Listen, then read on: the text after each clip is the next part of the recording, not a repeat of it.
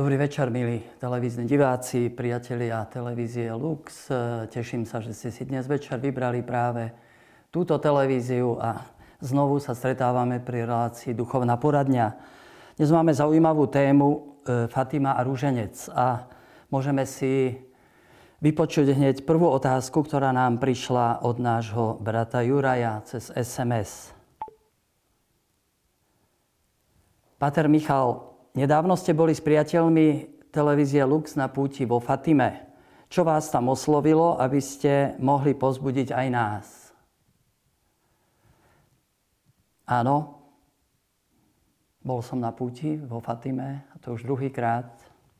V tomto roku aj preto, že ide o jubileum storočnice, spojené tiež s e, úplnými odpustkami, a tiež preto, že vnímam Fatimu ako, ako čosi hlboké a dôležité pre e, našu dobu.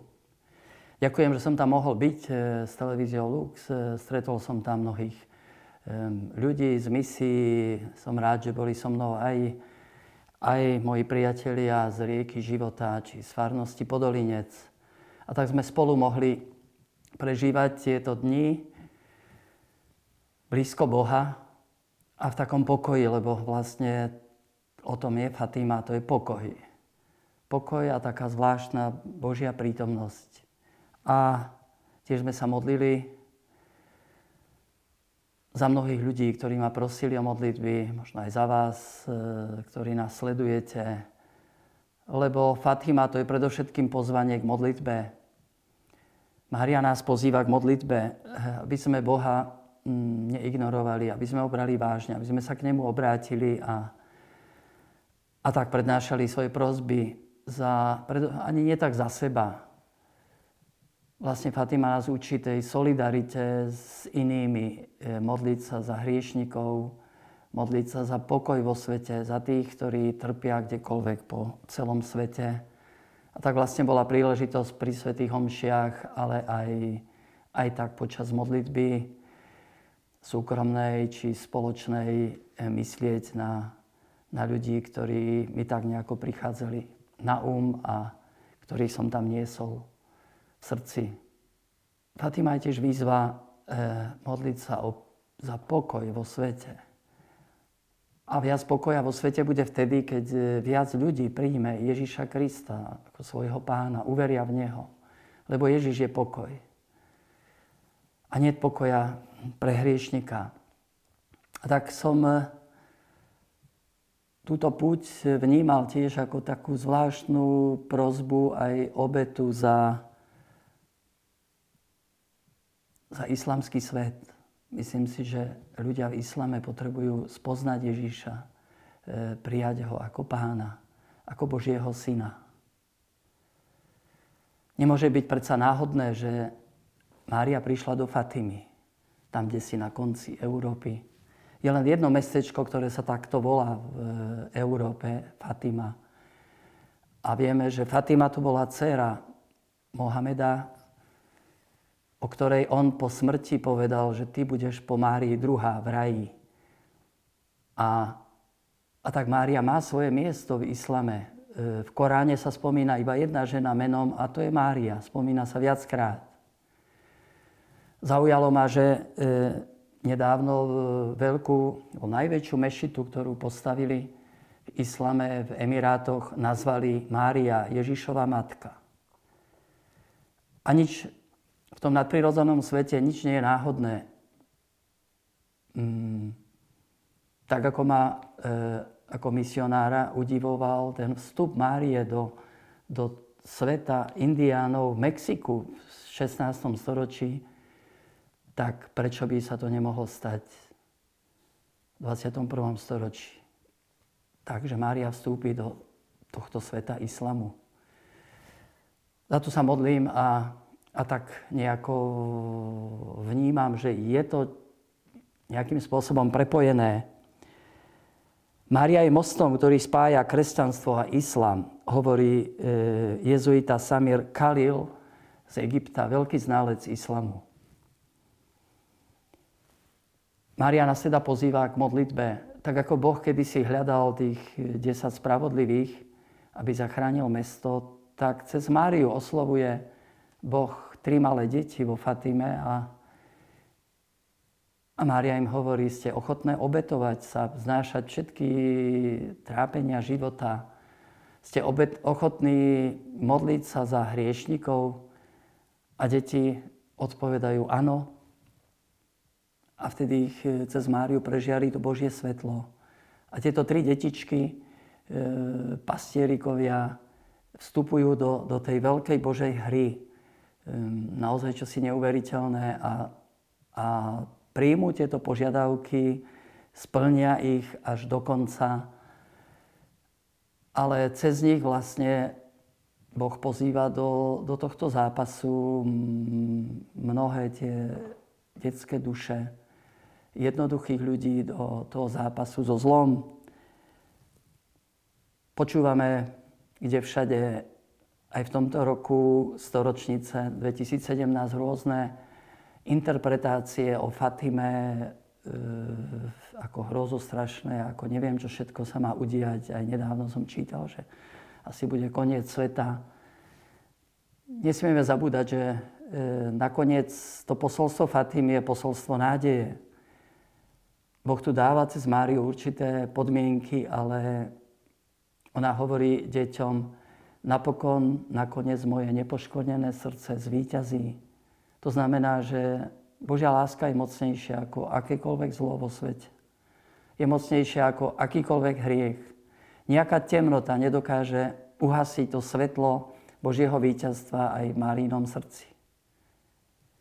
A tak e, Fatima bola pre mňa znova takým povzbudením e, brať Boha vážne, e, brať celý svoj život vážne, modliť sa za ľudí, niesť do tohto sveta nádej, že Boh má v rukách tento svet a, a cez Máriu nás vedie k sebe.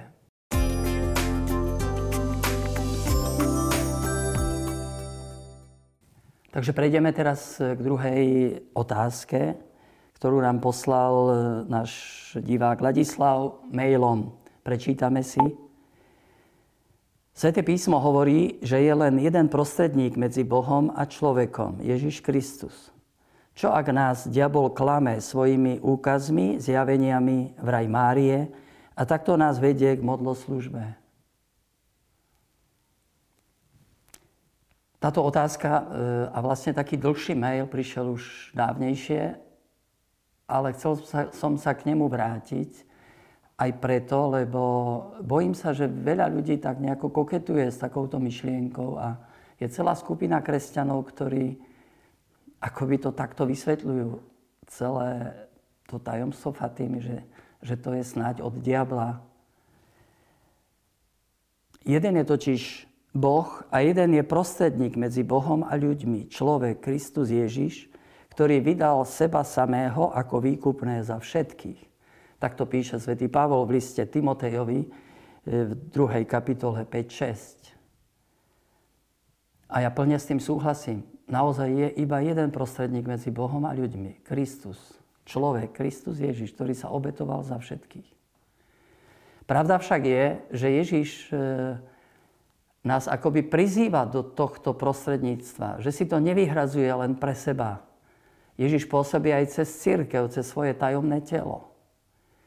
Uvediem iné príklady, kde, kde sa to trošku môže objasniť. Ježiš hovorí, ja som svetlo sveta. A my vieme, že iba Ježiš je skutočne svetlom sveta. Ale Ježiš hovorí aj nám, vy ste svetlo sveta. A my vieme, že keď žijeme s ním a Ježiš nás prežaruje, že nesieme do tohto sveta nie svoje svetlo, ale jeho. Jeho svetlo, Ježišovo svetlo. Vieme, že je len jeden kňaz v Novom zákone, je to veľkňaz Ježiš Kristus. A predsa Ježiš nám dáva účasť na svojom kňazstve. V Novom zákone si povoláva kňazov, ktorí konajú v jeho nielen mene, ale v jeho osobe. My veríme, že, že keď kňaz hlása Božie slovo, pri liturgii, tak Kristus hlása Božie slovo. Keď kniaz krstí, to Kristus krstí. Keď kniaz rozhrešuje, to Kristus rozhrešuje. Ja viem, že keď pri Svetej Omši hovorím slova, toto je moje telo, vezmite a jedzte, tak to hovorím v osobe Krista. To Ježiš hovorí cez mňa. On mi dáva účasť na tom prostredníctve a aj cez nás vlastne prináša ľuďom tú Božiu prítomnosť, Jeho prítomnosť, milosť, spásu. Zvláštnym spôsobom Ježiš e, dáva účasť na, tej, na tom sprostredkovaní milosti Matke Márii. A tak e, ona tiež nám prináša Boha. Mária nie je prekážkou na ceste k Bohu. Mária je plná Boha. Mária je viac živá ako my všetci, lebo žije v Bohu. Mária je preplnená Bohom. Mária nám prináša Ježiša. Tak aj vo Fatíme vieme, že keď osloví deti, aby, či sú ochotní sa obetovať, modliť za hriešnikov a vie, že je to ťažké pre nich, deti hovoria, áno, chceme a ona hovorí, že Boh vás neopustí. A vtedy rozprestrela ruky a z jej rúk lúče svetla prežiarili deti, prenikli ich a oni hovoria, že ocitli sme sa priamo v Bohu naplnila nás nesmierna Božia láska.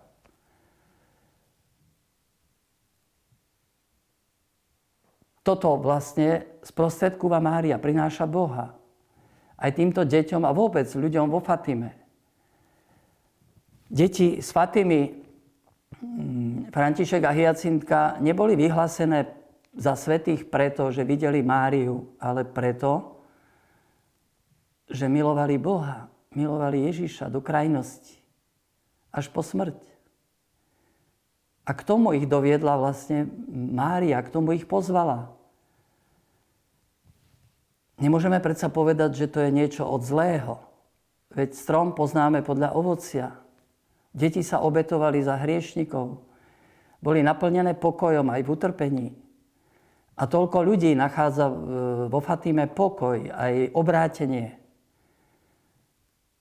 Ako možno povedať, že, že je to od zlého? Nakoniec Fatima to je zápas so zlom. Mária pozýva ľudí k obráteniu, aby zanechali hriech, aby prestali slúžiť diablovi, aby sa modlili za hriešnikov, za e, tých, ktorí sú stratení. A, a to sa naozaj deje. Skúsme si pozrieť len treba stránku TKKBS e, Fatímsky rok, koľko tých modlitieb, aj detí a obiec sa prináša po celom svete. Skúste si pozrieť e, krásny film Fatima, Posledné tajomstvo, ktorý vlastne vysielala aj televízia Lux. Aké sú tam neuveriteľné e, zhody faktov a, a rôznych tých okolností. Nie? To sa proste nedá vymyslieť ako je tam naozaj e, také nesmierne, nesmierna výzva bojovať so zlom a postaviť sa na stranu dobra. A vôbec celá Fatima je, je, nesie také božie znaky. Boh koná cez veľmi jednoduché prostriedky, veľmi jednoduchým spôsobom niečo začína. A tak tam, kde si v stratenom mestečku, e, dedinke Fatima, tri malé deti, ktoré nemajú šajn o svetovej politike, o tom, čo sa deje, Maria im dáva akoby na staro svet. Hovorí, ak sa budete modliť, vojna skončí. A naozaj prvá svetová vojna do roka skončila. Ale ak sa svet neobráti, príde druhá svetová vojna. Modlite sa za Rusko. Deti ani nevedeli, čo to je, kde to je. A všetky tie výzvy sa dotýkajú globálneho sveta, celého sveta, nás všetkých. Je to naozaj neuveriteľné, ako, ako cez ten impuls vlastne vstupuje do sveta ten e, zápas o dobro. Ako som hovoril, v konečnom dôsledku aj zvýťazí. Tak si uvedomujeme, že áno, Ježiš je jediný prostredník medzi Bohom a ľuďmi, ale je tu tiež církev. Ježiš dáva nám spoluúčasť na tomto sprostredkovaní vedie církev. A keď sme vo Fatíme a vnímame e, toľkých ľudí, ktorí sa tam modlia zo všetkých národov, e, zo všetkých kútov sveta, tak úprimne sa obracajú k Bohu, e, prosia o, o, za obrátenie sveta, za pokoj vo svete. Toto nemôže byť od zlého. To snáď ani, ani vy mnohí tomu nemôžete veriť. Treba si len pozrieť fakty a, a trošku ich porovnať. A ten zážitok církvy, jeden z najkrajších zážitkov pre mňa vo Fatime, to bol večer modlitby, ktorá začína o pol desiatej pri kaplnke zjavenia a potom po modlitbe ruženca je taký sprievod svetla. A vtedy sa zleje to množstvo ľudí, tisíce ľudí zo všetkých kútov sveta, všetkých farieb, do, do jedného veľkého sprievodu so sviecami. A tam som vlastne vnímal, že to je církev. Uprostred je Mária, ktorú nesú akože sošku, ale vieme, že ona je živá, to nie je drevená socha. Je živá, ona e, je akoby uprostred toho putujúceho ľudu. Ale církev ako nositeľka svetla, vždy bude svetlom národov, lebo vždy prináša ľuďom spás a bude do konca sveta. A tak keď som kráčal v tom veľkom zástupe, uvedomoval som si, že to je rieka církvy. Asi dvakrát alebo trikrát mi tá svieca zhasla a mohol som si ju odpáliť od, od e, toho, kto bol vedľa mňa, dokonca také malé dievčatko z Koreji, ktoré tam išlo so svojím otcom. Tak od neho som si mohol ako kňaz odpáliť sviecu, akoby, akoby posilniť tú moju vieru. Čo by som si počal, keby som bol sám, keď mi zhasne svetlo? Je naozaj nádherné si uvedomovať tú skutočnosť církvy, čo si úžasné, fantastické a, a vnímať e, tie svetla a celý ten, ten oblak svetla za spevu Ave, Ave, Ave Mária, kedy človek vníma, že vlastne už teraz akoby jej nepoškvrnené srdce výťazí vo svete.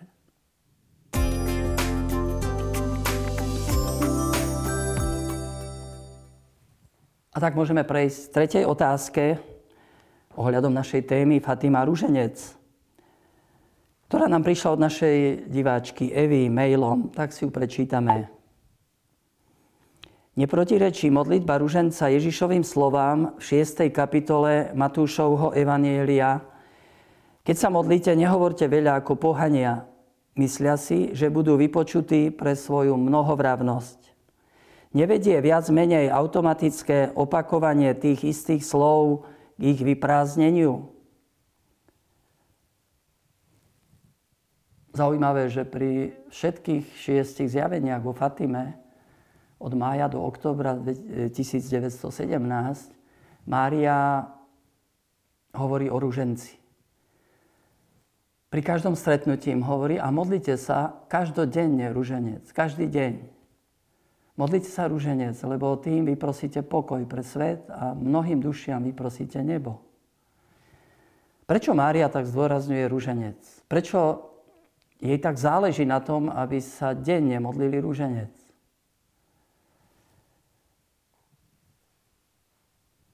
Všetci potrebujeme poznať viac Ježiša. A kto ho najviac pozná? Kto nám ho môže dať poznať najviac? No jeho matka Mária. Ona ho najviac pozná. Ona ho nosila pod srdcom. Ona ho porodila v. Ona s ním žila 30 rokov v jednom dome v Nazarete. Ona ho sprevádzala na Kalvárii. Ona bola pri jeho smrti. Ona určite prežila jeho zmrtvých stanie a, a je s ním v nebi, v sláve. Mária nám dáva poznať Ježiša nie ako nejakú myšlienku, ako nejakú ideu, ale ako osobu, ako dieťa, ako mladíka, ktorý rástol, ako muža, ktorý zomiera na Kalvárii. S Máriou môžeme poznávať Ježiša srdcom. Niektorí povedia, Veď Ježiša poznávame vo Svetom písme. Keď čítam Sveté písmo, spoznávam Ježiša. Samozrejme. A ja čítam denne Sveté písmo. Ale vtedy čítam nejakú časť. A nejak si to prepájam s Ježišom.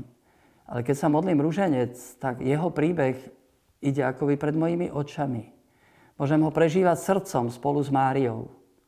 Od počatia, narodenia, cez tie tajomstva svetla až, až k tým tajomstvám oslávenia.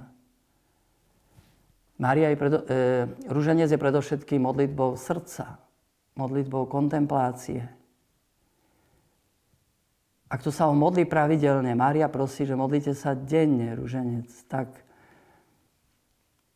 prežíva to, že ani nie tie slova sú tak dôležité, ktoré sa tam opakujú, zdravá, zdravá, či raduj sa, raduj sa, Mária, to je ešte krajšie, ako to majú vo východných cirkvách.